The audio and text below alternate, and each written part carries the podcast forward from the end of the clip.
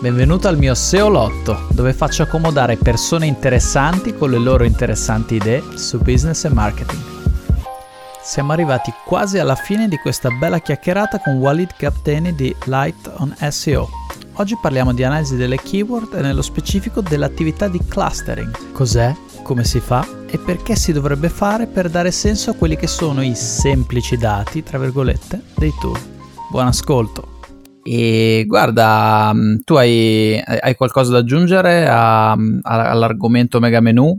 Uh, un'ultima cosa, un'ultima cosa uh, uh, questo argomento non può essere trattato se non c'è un lavoro di non ricerca di parole chiave, ma veramente analisi di parole chiave molto approfondito. Sì. sì, volevo insistere sul fatto che la base viene da lì e dell'importanza di questa fase iniziale, diciamo, del, del progetto, senza quale non si può ragionare su mega menu o siloing o, quindi veramente non è solo una, non è una scelta tecnica, è una scelta proprio strategica. Mm, ecco, questa mi piace molto. Ecco, guarda, sull'analisi mi piacerebbe tornarci magari in un altro ambito che forse il podcast è un po' riduttivo, però tu eh, con analisi cosa intendi per farlo capire? Perché se no io so già che ci sono delle persone che pensano che l'analisi sia mettere su SEMrush o SEO Zoom no, le chiavi e guardare i volumi di ricerca, che no, ciò, cosa no, che non è. No, no, no, non, non è, io non intendo questo. Um, ovviamente questi strumenti uh, come SEO Zoom, SEMrush, HRF, il Keyword Planner, qualsiasi altro strumento ci aiutano tantissimo, uh, sì. ma non possiamo, uh, come dire, dargli a loro il lavoro dell'analisi. Il consulente certo. SEO sei tu, non è SEO Zoom o SEMrush. questi strumenti fondamentalmente a cosa servono? Servono a darci dei dati su cui dobbiamo Chiaro. lavorare. Non si può pretendere fare un export di SEO Zoom secondo me eh, di fare, non lo so, un ordinamento, per esempio, delle parole chiave per volumi di ricerca e dire ho fatto l'analisi. Esatto. Questo cioè non è un'analisi, esatto. è un export, lo, lo può fare mio nipotino.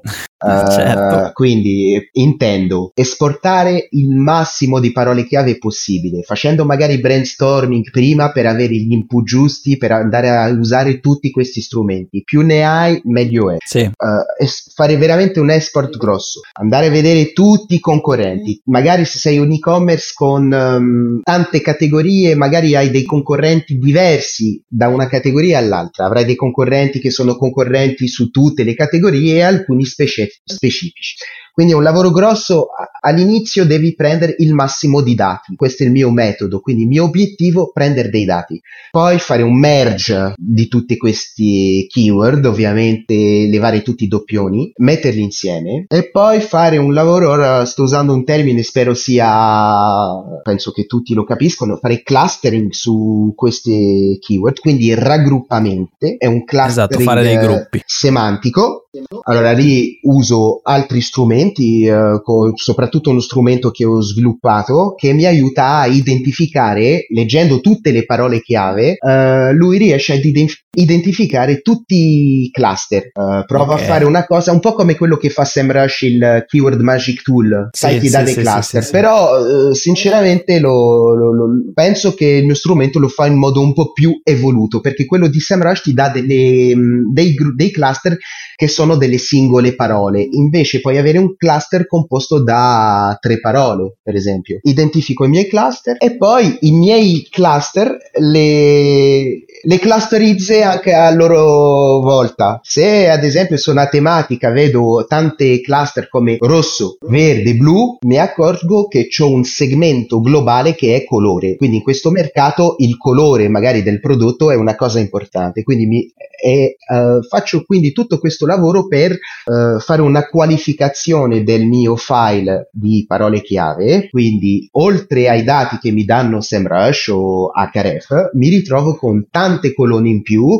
Ogni colonna corrisponde ad un segmento globale come, non lo so, potenza per esempio, potenza del prodotto, no? 120 watt, 150 watt, eccetera. Uh, una colonna colore, una colonna local se si quindi siamo su una tematica dove ci sono tante query local e ora ho un file già più qualificato e posso andare a fare visualizzazione su Data Studio oppure anche su, direttamente su Google Sheets, puoi fare dei grafici, puoi fare delle, uh, come si chiamano, le tabelle pivot, mi sa in italiano, sì. per vedere i volumi di ricerca complessivi di ogni cluster e capire un po' uh, piano piano dove tu come business hai interesse di lavorare in priorità. Interessante. Io sono molte di queste cose le faccio non tanto su, sui dati, ma spesso le faccio a mano, cioè però eh, cerchiamo la stessa cosa, cioè di individuare, eh, io adesso forse li chiamo impropriamente dei trend, cioè mh, come si muove l'interesse all'interno di un mercato di fatto. Assolut- come, sì, assolutamente, come il, mer- il mercato è l'insieme, diciamo, delle mie parole chiave, per questo ti dicevo per avere un'idea mai affidabile ma il più vicina possibile a quello che è il tuo mercato, eh, la, la, base è veramente fare un export di tantissime parole chiave. Il tuo primo obiettivo è averne i, il più possibile. E certo, la base dati più grande possibile, lì poi diciamo che arrivi a, ad avere meno incertezze soprattutto adesso i tool sono diventati anche più bravi. Devo dire io uso quasi esclusivamente SEMrush per fare queste cose quindi non, non, non sto facendo un confronto con SoZoom perché sinceramente non lo uso. E però SEMrush è diventato più bravo hanno dei database eh, molto più profondi e si riescono a trovare delle cose molto interessanti. Tra l'altro delle volte eh, anzi spesso, spesso e volentieri mi, mi trovo ad usarlo al posto del mitico keyword planner perché mi, mi trova delle robe in più. Eh, e tra l'altro questi dati, oltre ad aiutarci a fare la strategia, ad aiutarci a fare il mega menu, delle volte vengono fuori delle cose che anche gli stessi imprenditori che magari è vent'anni che vendono quella roba nel loro negozio non se ne erano mai resi conto. Magari le avevano incontrate le informazioni per arrivare alla conclusione eh, ed erano semplicemente, tra virgolette, troppo presi dal loro lavoro per accorgersene. Però dati alla mano eh, ci, ci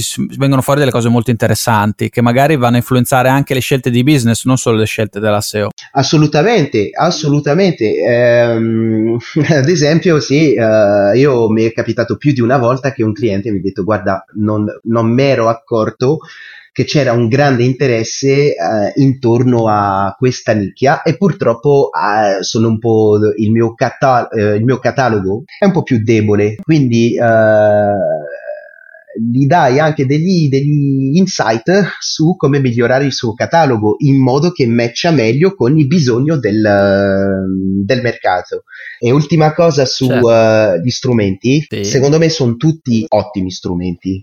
Uh, detto questo, bisogna anche ricordare che um, loro uh, seguono una quantità di parole chiave, di parole chiave che è alla, sempre limitata. Non possono seguire tutte certo. le parole chiave possibili e immaginabile. Certo. Uh, non funzionano tutti ugualmente, ma spesso la um, decisione di monitorare una chiave o meno Uh, dipende molto dai volumi di ricerca uh, e questo fa sì che in generale questi strumenti sono comunque più deboli sulla coda lunga. Sì, uh, purtroppo sì, sì, la, coda, la, coda lunga per noi è molto strategica e um, quindi per questo motivo può essere uh, completato il lavoro di ricerca di parole chiave su, uh, con dei strumenti come quello che ho condiviso ultimamente che si chiama codalunga.net.